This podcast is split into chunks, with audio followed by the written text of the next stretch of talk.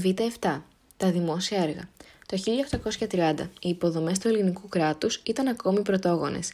Γέφυρες, αμαξίτοι δρόμοι, λιμάνια, υδραγωγεία, δημόσια κτίρια, όλα όσα στηρίζουν την οικονομική και διοικητική λειτουργία του κράτους, είτε δεν υπήρχαν καθόλου, είτε βρίσκονταν σε κακή κατάσταση.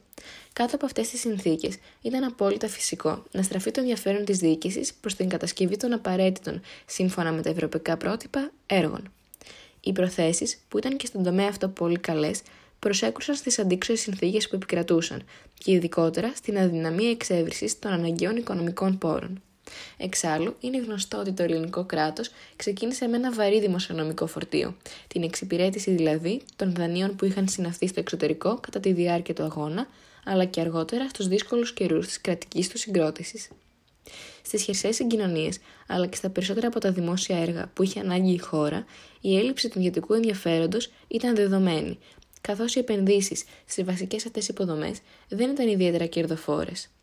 Το κράτος, είτε απευθείας είτε μέσω των Δήμων, προσπάθησε να ξεπεράσει τις δυσκολίες αυτές με τις δικές του δυνάμεις. Η δραστηριότητά του ήταν μάλλον υποτονική, τουλάχιστον μέχρι τη δεκαετία του χίλια οκτακόσια εβδομήντα, καθώς τα χρήματα έλειπαν και οι μέθοδοι που υιοθετήθηκαν δεν ήταν δημοφιλείς. Για παράδειγμα, η αγκαρία των αγροτών στην κατασκευή δρόμων. Η επίγνωση του οδικού δικτύου πέρασε στην πρώτη θέση των εθνικών και τοπικών προτεραιοτήτων προς το τέλος του δέκατου ένατου αιώνα και τις αρχές του εικοστού.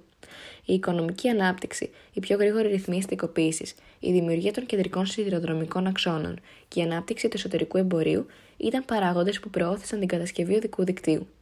Στους ανασταλτικούς παράγοντες θα πρέπει να συμπεριλάβουμε το μεγάλο κόστος της κατασκευής των δρόμων σε ορεινά εδάφη, αλλά και τον ανταγωνισμό των θαλάσσιων συγκοινωνιών που κυριαρχούσαν στις μεταφορές κοντά στα παράλια, δηλαδή σε πολύ μεγάλο τμήμα της χώρας.